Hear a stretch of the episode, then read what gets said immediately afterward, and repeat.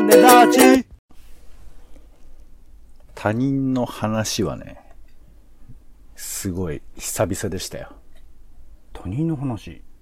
あの、読書会っていうのに時々行くことがあるんですけど、うん、うん、うん。えーこのコロナ禍でなかなかこう、まあ、行えないというか、そういうこともあって。で、なんか久々にね、やることになりましたってメールが来て、あら。で、まあなんかその、えーいろいろありますんで、その、あんま大人数はできないから、10人以内で、まあマスク着用でやりましょうみたいな感じで。で、まあやるっつっても、まあ本持ってきて、その本の感想を、まあボソボソっといそれぞれ言って、まあ1時間ぐらい喋るみたいな、なんかそんな感じなんですけど。うん、で、世代が結構ね、上の人が多くて。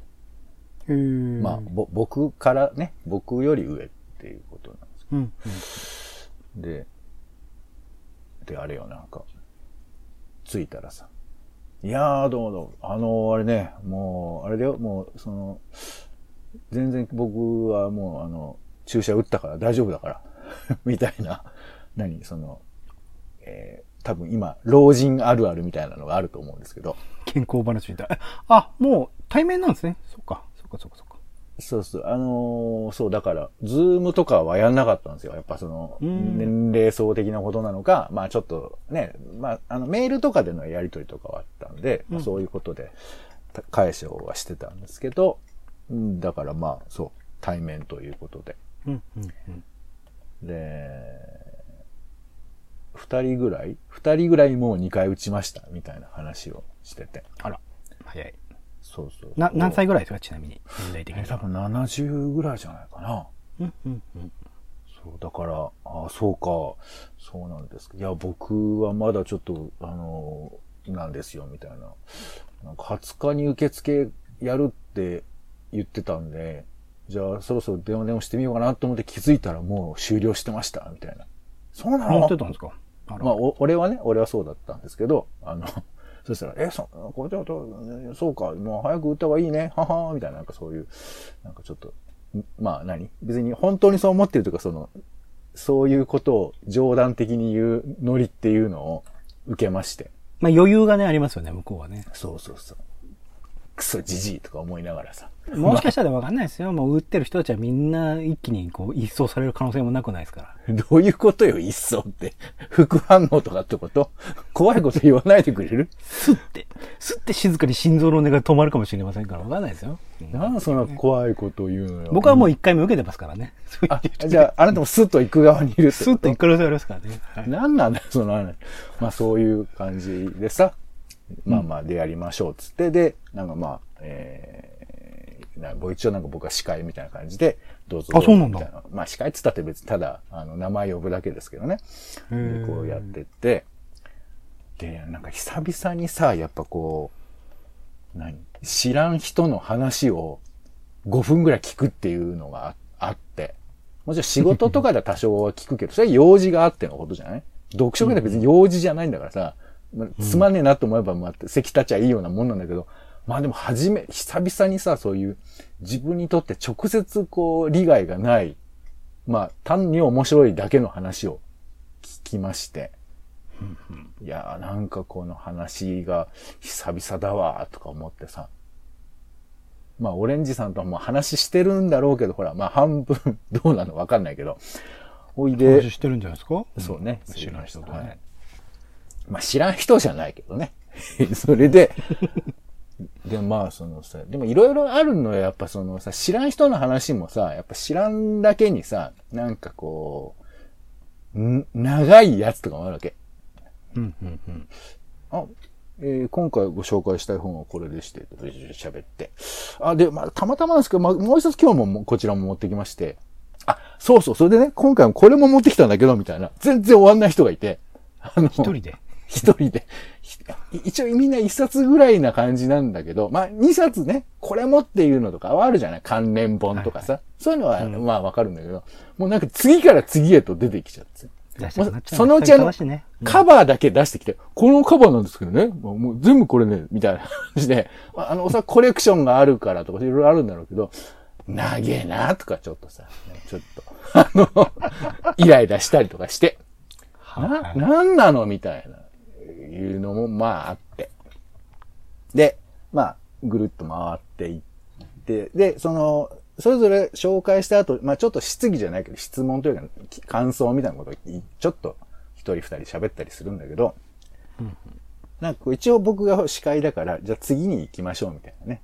なるほど。あ、そうなんですね。あの、海のことも、あの、宇宙ぐらいなんかこう謎が多いって言われますからね。じゃあ次の斎藤さんみたいな感じでこう、なんか、こう、それっぽく。怒らない？大丈夫？怒られないやつ、それ。いや、それは、それは本当だから。だからあのうん薄くまとめた感じにしないとさ、いきなりパツンって切るとなんかちょっと冷たい感じもあるからさ。そうね。うん。で、いや、っていう風に、まあ、下手なりにやろうとしたら、なんかその、カットインしてくる人がいいんだよ、なんか。あ、あらそれでさ、みたいな。はい。あ、そうですね、そうです。あ、そうなんですよ。僕もそう思います、みたいな。なんかちょっとこう、乗せつつもカットする流れでいこうとすると、ああ、それでさ、みたいな。なんか、なんこれサッカー、サッカー用語で言うとなんていうのこれは？えー、インターセプトかな。インター、そう。だインターセプトに次ぐインターセプトというか、ななんつうか、その双方にマラドーナがいるみたいな。あの、インターセプトはボランチの人ですね。そう、だから、えーと守備寄りの人ですねそうね。だからサッ、テレビゲームでサッカーやってるみたいな。取って取られて、取って取られてが延々こう繰り返されるみたいな感じになってまして。いや、これはちょっと、うぜえな、とか思いながらさ。そう、ね思いながら、まあまあやって。喋りたいんだよおじいちゃんはそうそう。うんそれで、えー終わって、ああ、終わりました、つって。じゃあまあね、まあ、また次回はもうやれたらいいですね、と。あのね、もうひどいことになんなきゃね、もう緊急事態宣言下ですけど、これが本当に深刻緊急事態宣言にならないように祈りましょう、みたいなこと言って、終わって、で、すると帰って行って、で、俺帰り道最後一人になってさ、ちょっと最後涙流しちゃってさ、えー、え？このさ、人のうざさを感じるって、久々だなと思って。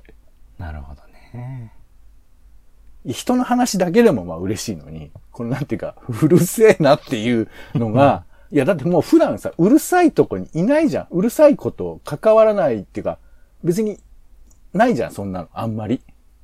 まあ、僕はちょっと家族と暮らしてるんで、まあそういうのはなくはないんですけどね。家族が、まあそうね。そう。だから僕はさ、この文句をね、言える。そして別に、その人が嫌いなわけではないわけですよ。なんかこう、うんうんなんだよっていうさ、ちょっと突っ込みみたいなのとかが、言える幸せをね、ちょっと感じて。ね、ネガティブにすら俺はちょっと飢えてんだなと思って。なんかありがとうってこう、ちょっと帰り際にね、やっぱあれじゃないですか、町内会に入るといいんじゃないですか。それずっとね、お姉さん僕に言ってくれるんですけどね。まあ、絶対うざいですよ。絶対うざいと思いますよ。100%。あー 誰かしらまあこれも触れてないからそう思えるのかもしれませんけど、うんまあでもね、あなたの身近で、あの、うざったいなと思う人がいたら、それは幸せなことだと思ったり、愛おしいですね。愛おしいうざさですね。それはね。思わなかったりしてください。うぜえのぜえからね。はい、ということで、友達、職場、夫婦のちょっとした雑談から仕事のヒント、小説のネタの種、ツイッターのネタの種など、もうとにかく役には立ちませんけど、えーうん頑張れよっていうね、気持ちを伝えられる。そんなラジオになりたいということで、種ラジオは世の中のいろんな種を探すポッドキャストです。はいお相手は、カルチャー中毒者のオレンジさんと、どうもどうも。えーお天気散歩人のポンでございます。よろしくお願いいたします。お願いします。はい。ということで、えっと、冒頭長くなりましたが、週の始まりは、喋、りの練習場、種枕。いや、このね、種枕で喋っといてよかったよ。俺も。練習のね、成果が。うざくないようにね。うざくないよならないように練習そうね。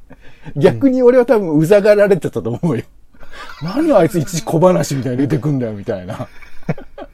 何なの？あれは、みたいな。ねそうそう。何の、伸び、伸びたいやつって何なの？みたいな、そういうことをね、言われてたと思いますけど。さあ、では、やりましょうか。いいんですよ。この、ここの場所はうざくてもいい場所ですから。聞くか聞かないかはあなあなた次第ですからね。すいません。うざいのに聞いてもらってたら申し訳ないですね。えー、ということでですね、えー、まずは、えー、先週気になっったトピックスを拾う枕のトピックスですが、はいはいオレンジさん何か先週気になったことありますか？先週はなんだろうな。まあ、まあその、ねオリンピックですか？っていうのが始まったらしく、なんか開会式でいろいろと、なんかあったらしく、頑張ってる人は頑張ってるし、はい。くだらないことはくだらないし、みたいな感じらしいので。そうね、先週はもうね、えーリモートで行われたオリンピックで、日本選手がもう1位、リモート？2位、3位を全部取ったというね、現地でした？たいニュースがありましたけど1位2位3位そんなのいもました？ねえ。あれ？ご存知ないですか？ロシアで行われたオリンピック。ロシア？あれ東京じゃないんですか ?2021 年。何言ってんだよ。第62回国際数学オリンピックの話じゃないか。うんえー数学？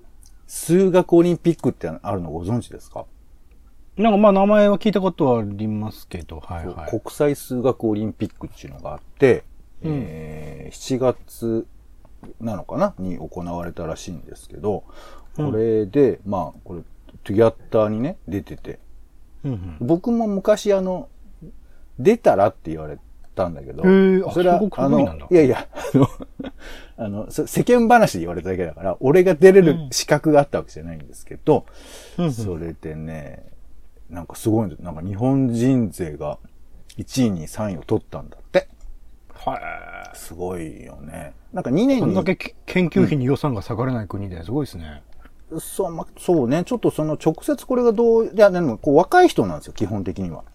まあ、海外出ちゃうでしょうからね、どうせね。海外出ちゃうっていうか、その高校生以下しか出場資格ないんですよ。あ、高校生以下なんだ。そうなんだ。そうなんですへだから結構若い時に、えー、何、なんか出れるもので、なんか時々いるよ、その、なんか数学オリンピックを、んで勝ったみたいなのが、あの、サマーウォーズのキャラクターかなんかで喋ってなかったっけ、え主人公はそうですね。そういうキャラクターでしたね。そうそううん。サムネイルにもそれが出て、あ、そういえばそうだったと思い出したんですけど、うんっていうやつで、これがすごいよなぁと思うんだけど、あんまり知られてなくて。で、まあこれはちょっといろいろ解説あるんで、まあ記事を読んでいただければと思うんですけど、うん。ちょっと過去の問題、ちょっと急ぎ目で読みますよ。J 君が九九の表に載っている数、1以上9以下の整数2つの積として表される数の中から5個を選んだところ、いずれも2桁であり、1の位または10の位に、0、1、2、3、4、5、6、7、8、9がちょうど一度ずつ現れていることに気づいた。J 君が選んだ数字のうち、1の位、または10の位に5が現れるものを答えなさい。ただし、2桁の数として10の位が0であるものは考えないものとする。なるほど。まあいいんです1から9、だからうまく、まあ10、10個数字があるから、それをうまく割り振るってことですね、5つの数字に。これ、正解率は93%なんだそうですけど。でもなんかそれ一つ一つ試していけばいけそうな気しますけどね。掛け算で出る、それこそ素数とかは除かれるから。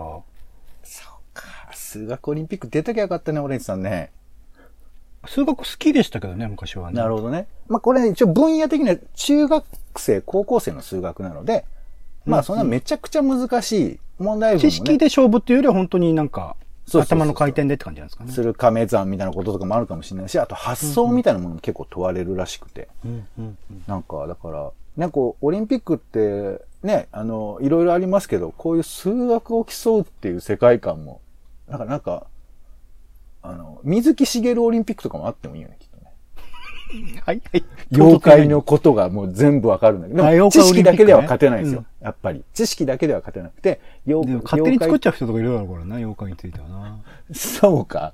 そう、妖怪の人もいるらしいですよ、俺が言ってるあのね、はいタモキンムシは、なんで出ないんですかとかってなっちゃうからね。あ、でもそういうへりくつを言ってくる人は、あの、多分落ちるよね。水木さんがそういうのはちょっと苦手だなって、だから、そういう意味で確かに水木しげる研修でなんかそういうのがいいかも、検定みたいなのがいいかもしれないですね。検定になっちゃうとね。まあ。作品に出てきてるやつだけみたいなね。はいうん。まあまあまあ、えー、すいません。僕はあの、ちょっと数学オリンピックの話がしたかったので。まあ、オリンピックの話僕もしたくないのでいいです。は いしたくないの？そうなんですか、じゃもうないものとしてあと2、3週間送ろうかなと思ってますから。それは無理だろサッカーだけね、サッカーだけ僕の中では、サッカー世界選手権だけあると思ってやってますんで。はい。えー、まあじゃあちょっと気になるトピックス、ビョビョって言っていくよ。えー、お願いしますずは2030年時点の発電コスト、太陽光が最安に原子力を初めて下回るという記事が出ています。えー経産省の情報ですよね。はい。1キロワットアワーのコストが、まあ、11円台後半。で、原子力は11円台後半以上になる。まあ、微妙だね。まあ、パネル、パネルめっちゃ増えてますもんね、今ね。そうね、パネルも最近あの、こうね、環境問題みたいな話にもなってたりするので、一概に何がいいというのは一口には言えないところではありますが、で、まあ合わせてですけど、EU がね、ガソリン、ディーゼル車の販売禁止を1000えー2035年までに、えーするということでね。まあ、環境意識してっていうのはね、あるんですよね。えー日本は完全 EV っていうのを目指しているわけじゃないらしいって話もよく聞きますから、この辺はちょっと厳しい話もありますよね。なんか水素カーとかもね、動きありますよね、今ね。えーまあちょっと半分政治的なね、産業政策的なこともあったりするんだとは思うんですけど、うん。さあそして、えーオーストラリアグレートバリアリーフ危機遺産指定を回避ということなんですけれども、えーユネスコの世界遺産委員会は23日、オーストラリアサンゴ礁グレートバリアリーフを危機にさらされる世界遺産に指定することを見送ったとあります。うんはい。えー、これついつい全部話しちゃうね。なんかね、危機遺産ってのがあって、危機にさらされている世界遺産というのが、まあリスト化されちゃうんだって。遺産の価値が損なわれる危機にあるものということでね。で、多分その危機にあるものって指定されると、まあ価値が下がったりだとか、あといろんな義務とかが負負われることになるんじゃないのかな？ちょっとそれが見つけられなかったんですけど、結構ね、危機遺産リストっていうのもいろいろあって、リンクなんかもちょっと載せておきますけど、で、今回回避されたところは何箇所かあったりするんですけど、まあ、あれもね、なんかこう、世界遺産になると負担が増えるなって話もね、あの、富士山とかあったりしますけどね、ゴミが多すぎるとかね。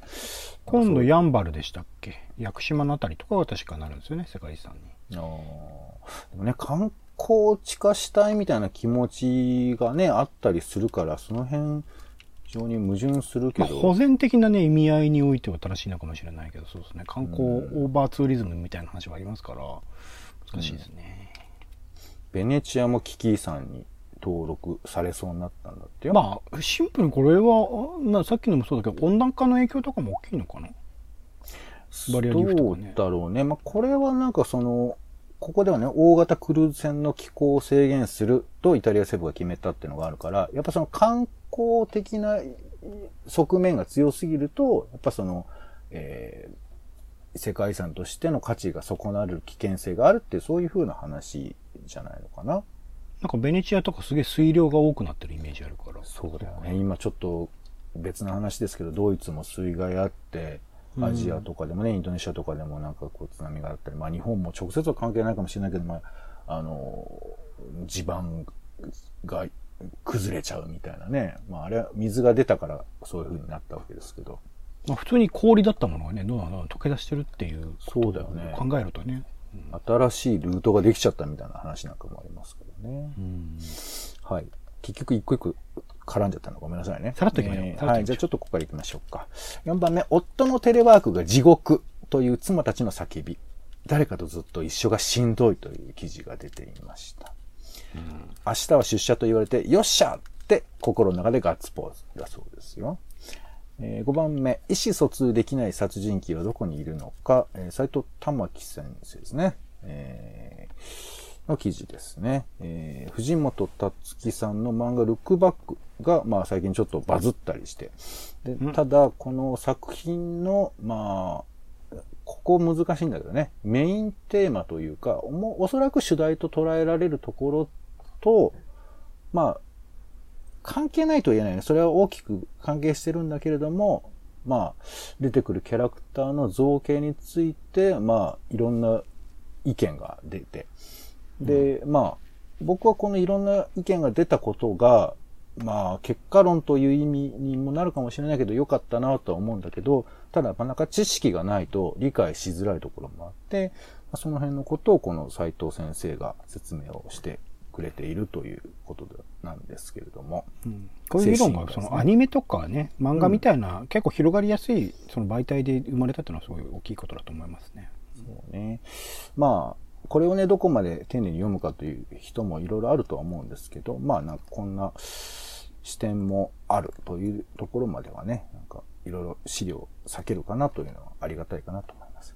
そして6番目、香港よ変わり果てたあなたを憂いてという、えー、アコトモコさん、東京大学の、えー教授の方が記事をニューズウィークに出してますね。えー、まあ、香港で起こってる問題は様々あって、で、そんなことを考えながらオリンピックの入場行進とか僕は見てたりしましたけどね。うん。うん。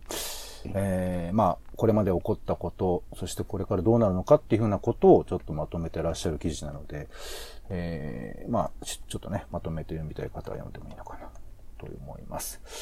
えーこれ以降はですね、ちょっとオレンジさんがあまりご興味ないお話だと思うんですけど、えー開会式で地球かたどったドローンは1824台のインテル社製のものだったそうですよ。はい、シューティングスターだそうですね。8番目、無観客での大会、費用は過去最高のみ、最高になる見通し。リオデジャネイロ大会の2倍、アテナの、アテネの10倍ということで、3兆円になるぐらいだそうですよね。もともと7000億だったっていう話ですけどね。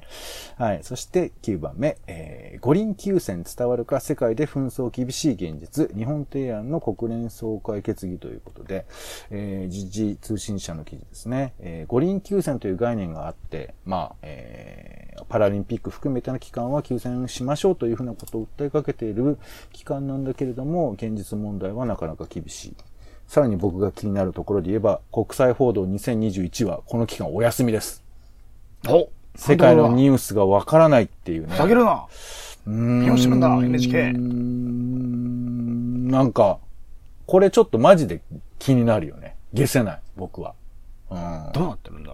ないのか？そういう番組はないのか？テレ東はやらないのか？テレ東は。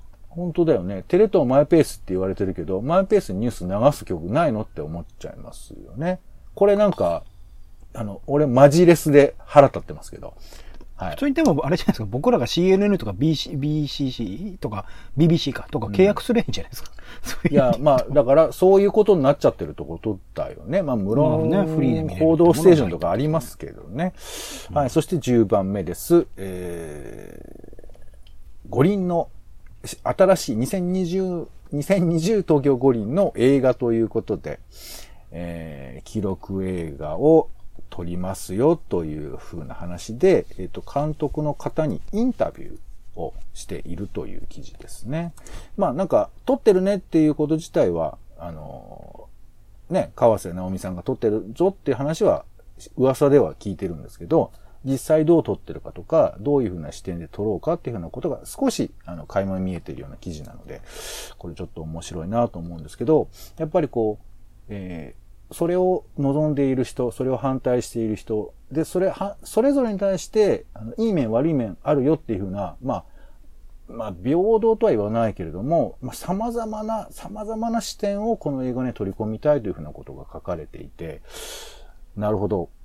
やっぱね、あの、シンプルではない映画を、このモチーフとしては、まあ、最も魅力的とね、皮肉な言い方かもしれませんけど、魅力的なモチーフだったりすると思うので、これをどんな風に作品化するのかとっても気になるなと思いますけど、なんか100人、100人スタッフがいるっていうことですから、相当におどでかい映画になるだろうし、ちょっと楽しみですよね。ちょっと致命的なのは、はあ、川瀬監督の映画が面白くないことなんですよね。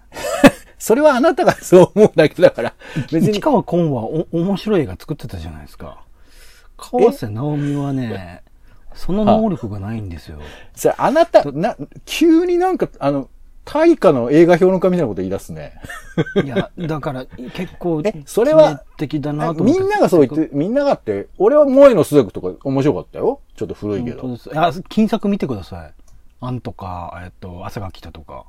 はい。面白くないんですよ。オレンジさんは、み面白くなかったのね。それあれみんなが面白くないとか言ったら怒られるよ、また。うん、でも結構、お映画好きの中で評判悪いんですよ、川瀬直美って。なんなのその人が、人の評判みたいな。いいんだよ。いや、でもぼ僕の意見を先に言った上で、ねプラスアルファでそういう意見もあるよって今伝えてますよねまあまあ、あ、のーでも極論言うと、なんか、まあ面白くないって言葉の範囲が広すぎてちょっと困っちゃうけど、うん、あのーあそうそう、だ個人的な話ですよ、僕うん。そのエンターテインメントなのかとか、まあ映画の構成力だとか、まあいろいろね、あるとは思いますけど。うんただまあ、これはモチーフそのものがお面白いから、まあ、どうとっても多分、どう、どうとも楽しめると思いますが。うん、だからそうそうそう。なんか、作家性みたいなのを排除して、記録映画というかね、ドキュメンタリーとして編集していけば、面白いものには自然となるはずです。すごい。面白くなかったら、もうそれは川瀬直美の能力の問題だと思う。シネマ旬報読んでるみたいな、この感じ。ありがとうございます。キネマ旬報ね。あ、キネマ旬報。あ、間違えました。あ、俺もしばかれる。はい。えー、ということでございました。ちょっとタイトル読んだだけになっちゃいましたけどね。はい。うんえー、ありがとうございます。さあ、では最後に枕な予定、今週の予定をお届けしましょう。はい、えー、7月25日は和歌山毒物カレー事件から23年だそうです。7月26日月曜日は世界遺産委員会が奄美大島を世界自然遺産に登録、こちら登録するだろうと言われてるやつですね。登録がいいことなのか。まあはい。あと、幽霊の日でもあるそうです。1825年に、えー、鶴屋南北作、東海道四谷階段が初演されたんだそうですよ。はい。7月27日ですね。えー祖国解放戦争勝利記念日という、これ、北朝鮮の記念日だそうです。1953年に朝鮮戦争の休戦が成立した日だそうですね。休戦であって勝敗は決していないが、北朝鮮では勝利記念日としている。韓国では祝日にはなっていないだそうです。そして7月28日、ペルー、ペルーの新大統領の就任式だそうです。これね、ペルーの独立記念日だそうなんですけれど、なんかあの、藤森大統領の娘さんになるのかななんて話もありましたけど、えー、そうじゃない方、この方のお名前を僕はパッと言えないという話もありますけれど、なんか藤森さんじゃない人の方が新進派というか、藤森さんが保守側で、なんかトランプみたいな発言してるんですよね、確かね。そうね。まあちょっとその、お金を持っている人たちに、えー、まあいいというか優しいみたいな感じで、えー、ペドロ・カスティジョさんが勝った、なんか帽子をね、被っていらっしゃる方ですけどね。ヤシの繊維で編んだ白い帽子を被って普段から使っている馬、馬に乗ったっていう、ね、ことありました。まあエリートじゃない人を選ば、選んだということですよね。はい。そして、えー乱歩記、えー江戸川乱歩が亡くなった1965年お亡くなりになったそうですね。はい。7月29日木曜日はアマチュア無線の日だそうです。戦中にね、禁止されていたんですって、アマチュア無線が。うん。で、それが解禁されたのが1952年の7月29日だそうですね。7月30日金曜日はプロレス記念日。1953年力道山が中心となって日本プロレス協会が結成されたそうです。はい。あと、プレミアムフライデーです。これつな、つ続いてるんですか？はい機能してる？うん ?15 時に帰るってやつですよね。そうですね。俺聞いたことないんですけど、まあみんな家にいるからって話かもしれないですけあのーど。プレミアムフライデー特任サポーターの武田砂鉄さんのお話によると、基本的にはウェブサイトは更新されていらっしゃらないそうですよ。最近は。と、はい。あるのはあるのかな？うん。明日のカレッジではそうおっしゃってましたね。なるほど。はい。えー、では最後に今週使いたい枕をオレンジさんお願いします。えー、難しいけど、シューティングスターですかね。シューティングスター。あんだけ興味ないって言ってたのに。興味ないですけど、まあ、インテルがね、これだから日本が誇るみたいなことをなんかほざいてましたけど、インテルが作ったってことはちゃんと記憶してからかなと思うので、シューティングスターですかね。まあ、ちなみに中国のイベントとか見てるとね、もうめちゃくちゃに凄まじいショーをやってますけどね、ドローンでねあれでもちょっと生で見てみたい気持ちはあります、あれについては。そうだよ。だからまあね、別にショーは別に罪はないですからね。基本的にはね。はい、わかりました。ということで、今週は、えーシューティングスター、ですね。はい、作る過程に疑義はあるとは思いますが。ということで、種ラジ種枕でした。お聞きいただいてありがとうございました。お相手は、えー僕、3時間以上、全部見ましたよ。その話は、ここではできない。ポンと。オレンジでした。種ラジ、また。